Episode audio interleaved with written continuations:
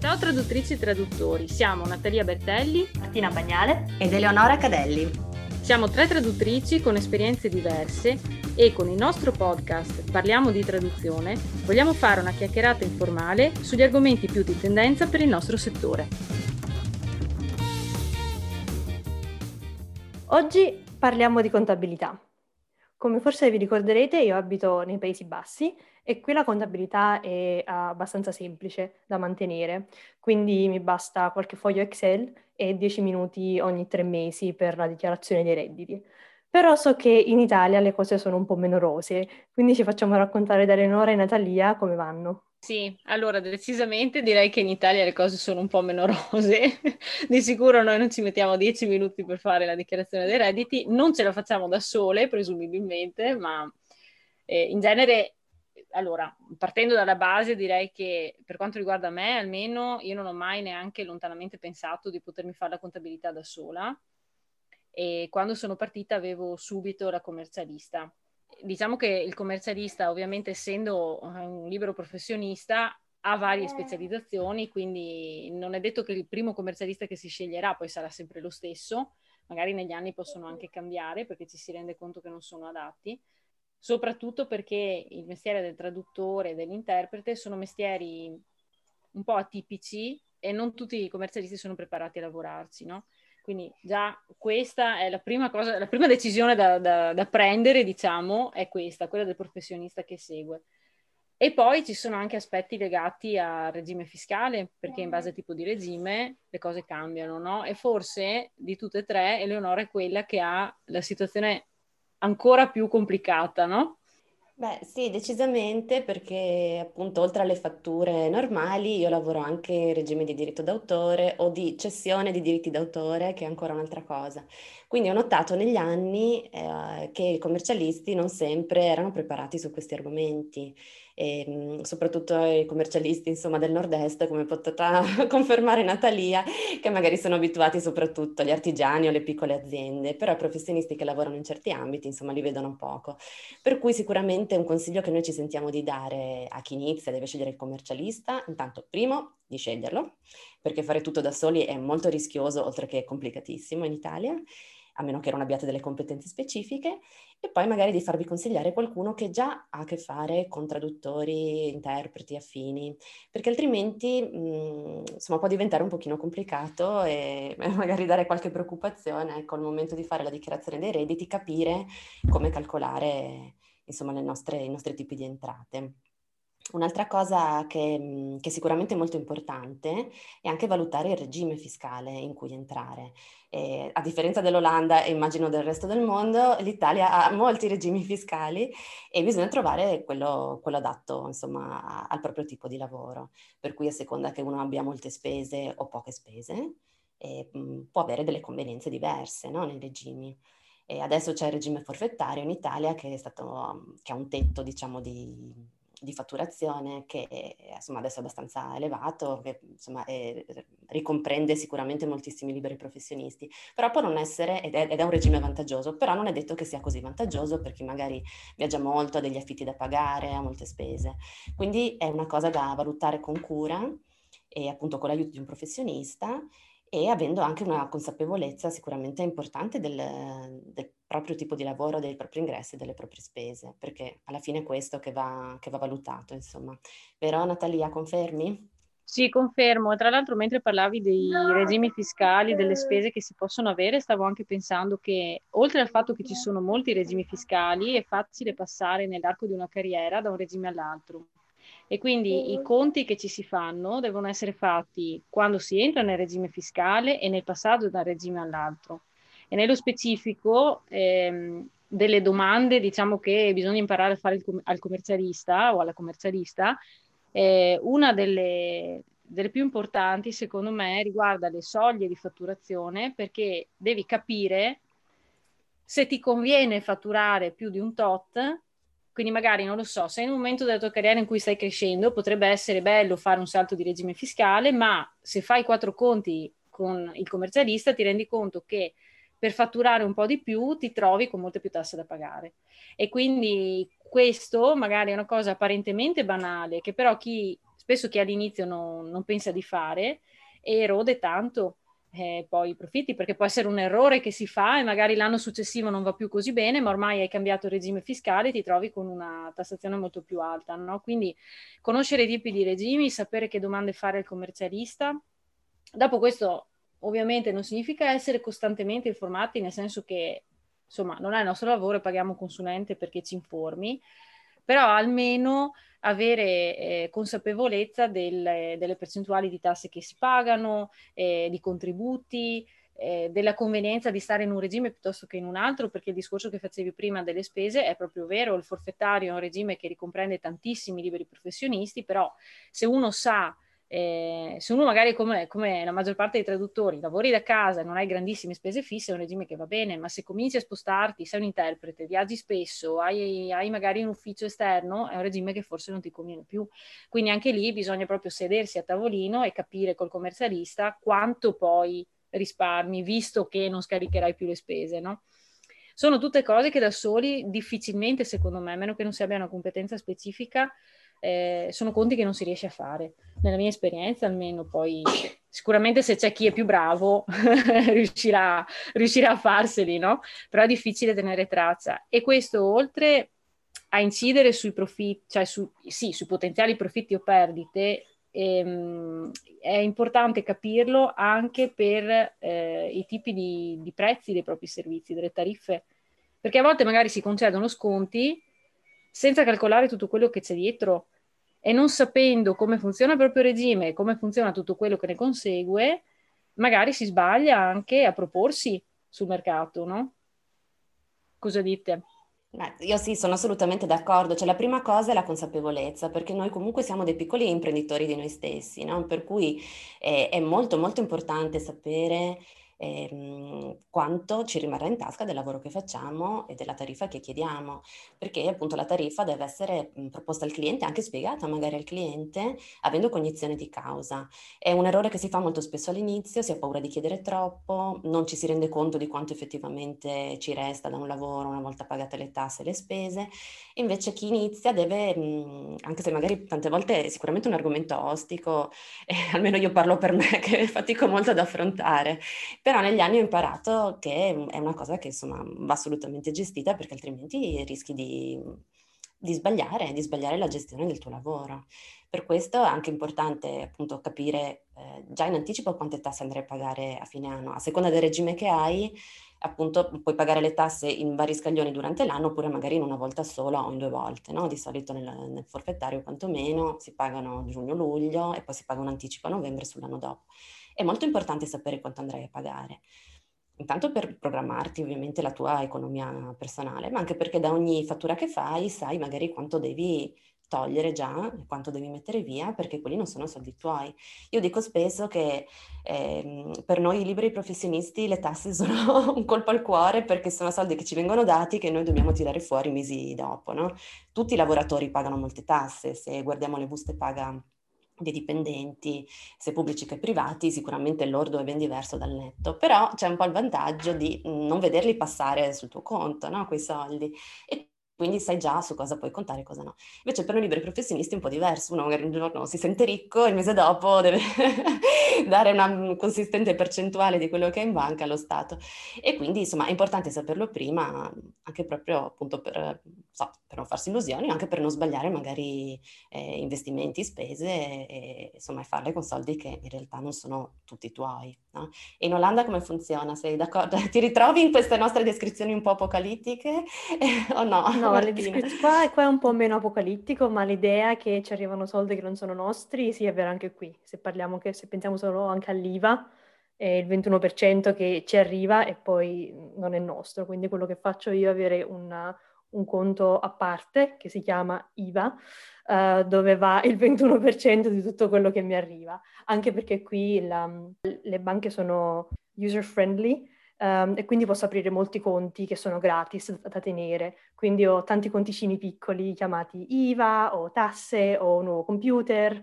o studio. Però se, se posso dare un consiglio è quello di, sicuramente di mettere da parte soldi che già sappiamo che non sono nostri. È inutile vedersi il conto pieno quando sappiamo che quei soldi non, non sono nostri. E se invece parlo della contabilità, qui in Olanda ci sono due, mm, due regimi per, uh, per, i libri professionisti.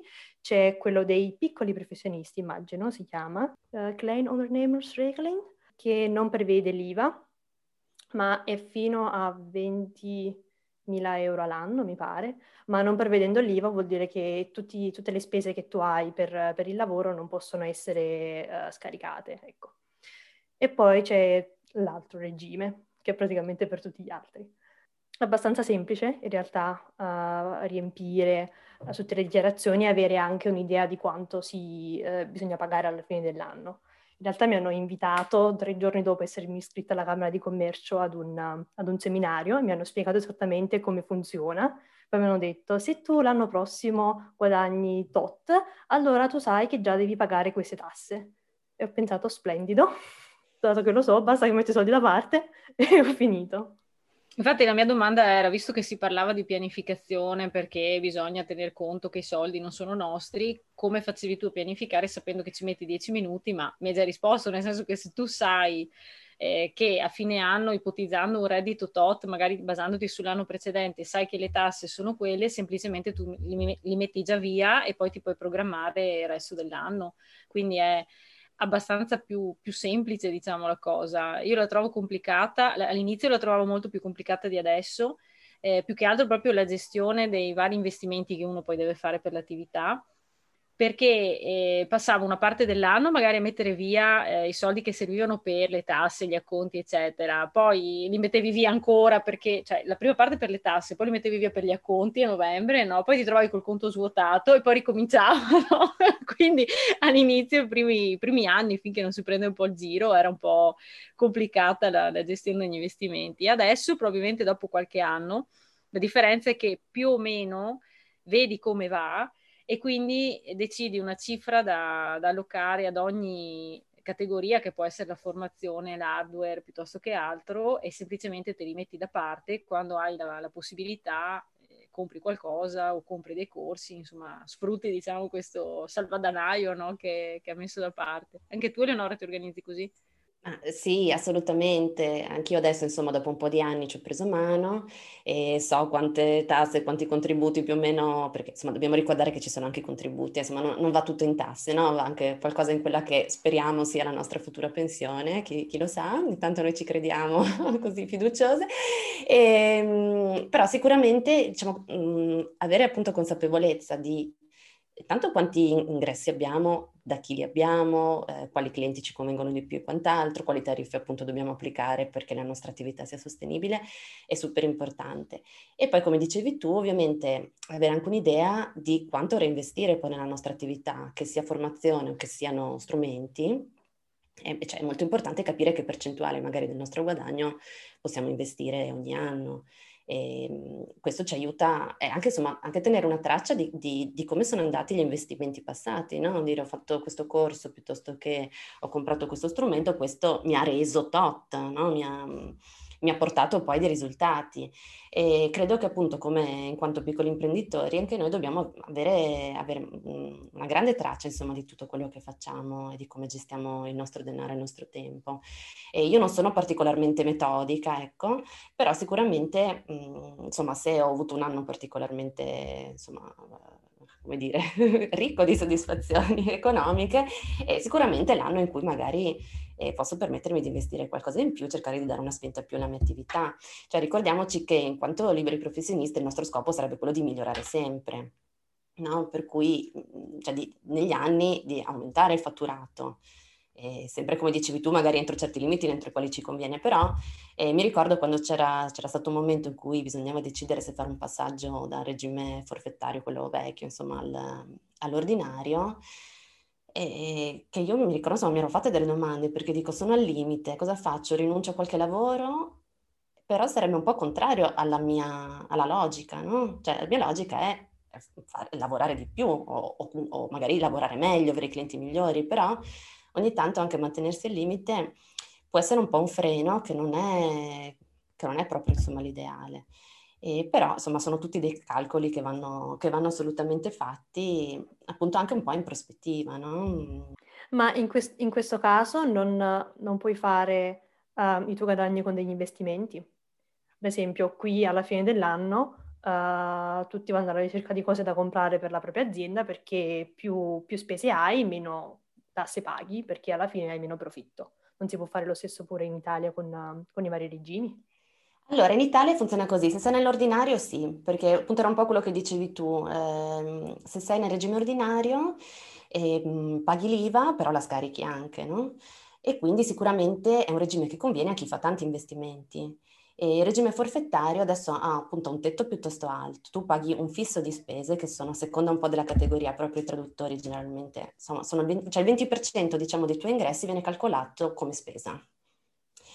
Ok, anche, cioè tu non devi, diciamo, giustificare questo 20%, puoi averne fatti di meno, puoi averne fatti anche di più, però ti viene calcolato un 20% di spesa fisso, per quello si chiama forfettario, poi per altre categorie un po' di più, un po' di meno a seconda.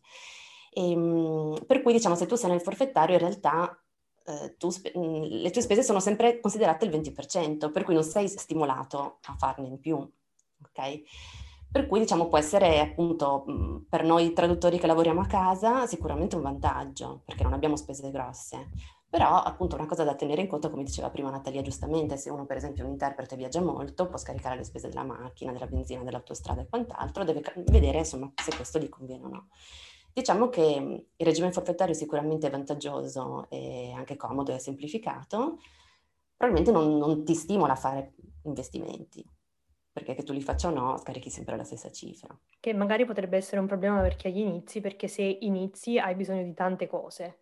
Penso sì, puoi cominciare col tuo computer e, e, da casa, ma magari devi investire sui software di traduzione o devi investire su dei corsi. Io ad esempio ho, fatto, ho avuto molte più spese del 20% di quest'anno, quindi magari se fossi stata in Italia avrei pensato di partire sicuramente da un altro regime per bilanciare un po' tutte le spese che avevo.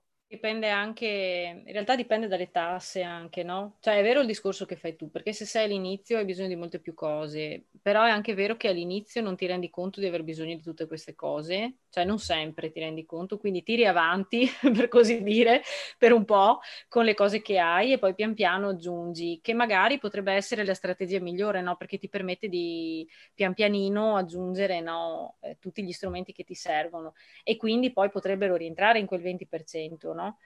Eh, dopo è anche vero che se ti rendi conto che cominci a dover fare investimenti consistenti, perché magari non lo so, la tua attività va benissimo, perché prende una piega diversa e quindi viaggi molto di più, allora a quel punto lì sì ha senso sedersi a tavolino e capire un attimo mi conviene oppure non mi conviene, perché non sempre è conveniente, no? Dopo c'è anche che eh, è vero che ehm, non ti stimola a fare spese in più perché non, non scarichi, però secondo me, a prescindere da quello che scarichi, bisognerebbe prevedere di farle queste spese, che sia formazione, che sia hardware, perché comunque ogni tot di anni devi prevedere che il computer andrà cambiato, che i secondi schermi si rompono, cioè tante cose, no? E quindi a prescindere dalla possibilità di scaricarle, andrebbe calcolata comunque, secondo me, una percentuale da dedicare esclusivamente a quello. Poi se la scarichi bene, se non la scarichi pace. Secondo me l'approccio più come dire, che ho trovato anch'io più gestibile, come diceva Eleonora, non è tanto l'essere metodici, perché io non sono così precisa da dire, boh, quest'anno spendo 1000 euro di corsi e faccio questi corsi, però penso, devo fare dei corsi, me lo metto a calendario e se poi vedo che l'anno, come diceva Eleonora, è stato particolarmente buono, spendo di più. Se l'anno non è stato particolarmente buono, spendo di meno. Sicuramente i momenti morti sono i momenti migliori per cambiare l'hardware, cominciare a seguire i corsi, almeno informarsi sui corsi, metterli lì, parcheggiarli e, e poi seguirli quando si ha tempo, no? Quindi calcolare sia da una parte l'investimento economico, dall'altra parte l'investimento di tempo necessario e poi anche, come diceva Eleonora, i risultati, perché pensando per esempio ai corsi è molto facile comprarli online, tutti quelli che ci sono adesso, no? che sono online. Però cosa sai dei risultati se poi non misuri niente? Se non vedi se ti portano dei clienti, quindi anche lì diciamo che sì, bisogna tener conto perché sono investimenti veri e propri in tutti i sensi, no? Sì, sì, no, certo, sono d'accordo. Ecco, giusto per puntualizzare, non sono un'esperta eh, di, di, economia, di, di, regimi fiscali, però c'è da dire che per esempio il forfettario hai anche una tassazione che è agevolata, perché paghi il 15% di tassa, invece nel regime ordinario si può scaricare, però paghi, eh, mi sembra 27, adesso non vorrei dire una percentuale sbagliata, comunque insomma una percentuale sicuramente maggiore. Quindi diciamo è un doppio calcolo che devi fare, no? Quanto scarichi e quanto ti conviene rispetto anche alla tassazione che hai. Quindi appunto adesso Martina eh, ci guarda basita perché questa complicazione, però mh, mm, sì, è, diciamo appunto un consiglio che, che, diamo a chi magari non è ancora è tanto dentro queste questioni, di farsi veramente consigliare, di, di valutare tutto, di farsi fare anche delle simulazioni, no? Eh, se guadagno tot, cosa pago in un regime o in un altro, giusto per capire cosa conviene di più, insomma, la, la propria attività questo sicuramente. Per quanto riguarda quello che diceva Natalia, eh, sì, appunto sono d'accordo, mh, bisogna, bisogna, sicuramente investire sempre sulla nostra attività, altrimenti rimaniamo fermi, non è, eh, cioè, non è proprio nello spirito no? di, eh, di, un libero professionista rimanere fermo.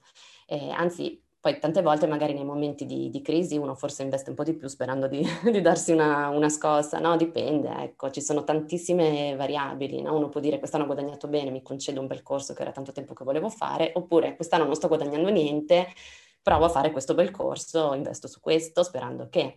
Quindi diciamo poi ognuno insomma valuta un po' la propria situazione. Sicuramente sono tutte cose che vanno fatte che vanno, e che rientrano un po' nel bilancio della propria attività, no? uh, così almeno a livello variabile, però una percentuale per, eh, di, per migliorarsi, ecco, che sia appunto come corsi o come, o come strumentazione, insomma, o anche di fronte a degli imprevisti, no? Magari ho il computer semi-nuovo, però mi si rompe, e cosa faccio? Questo va, insomma, ne, va tenuto conto. Oppure un'occasione magari di fare un viaggio, di andare a incontrare un cliente, devo poterlo fare, insomma, no? È vero, stavo pensando che eh, finora abbiamo parlato di mh, sapere eh, quanto spendere o quanto dedicare a corsi e quant'altro e quante tasse si pagano e non abbiamo mai eh, affrontato l'argomento di come si fa a sapere tutte queste cose, il che significa da una parte sì ti fai i conti dopo che hai lavorato magari a fine anno, guardi un po' le fatture, ma come fare a fare queste cose, no? a me viene in mente che eh, io ho iniziato, penso come tutti, con Word, Excel e fatture fatte in questo modo, e il che rende molto molto difficile tenere traccia di tutto, a meno che uno non sia veramente metodico, per ogni fattura e cliente crei un file Excel e poi inserisca magari i dati e veda un pochino a fine anno. Adesso io sto usando un software e si chiama Fatture in Cloud per la fatturazione e dà la possibilità di vedere a colpo d'occhio la situazione, quanti crediti nei confronti dei clienti ci sono, debiti eventuali nei confronti dei fornitori, ma anche qual è il cliente che ti rende di più, qual è eventualmente il centro di, di, dire, di costo, quindi quali sono le maggiori spese, oppure potresti avere anche qual è il prodotto che ti rende di più se lo imposti, quindi riesci a capire veramente come va la tua attività subito ed è una cosa molto utile perché a volte non ci si rende conto eh, magari che le proprie tariffe sono troppo basse se si comparano le ore dedicate a un cliente rispetto poi a quello che si è guadagnato, no?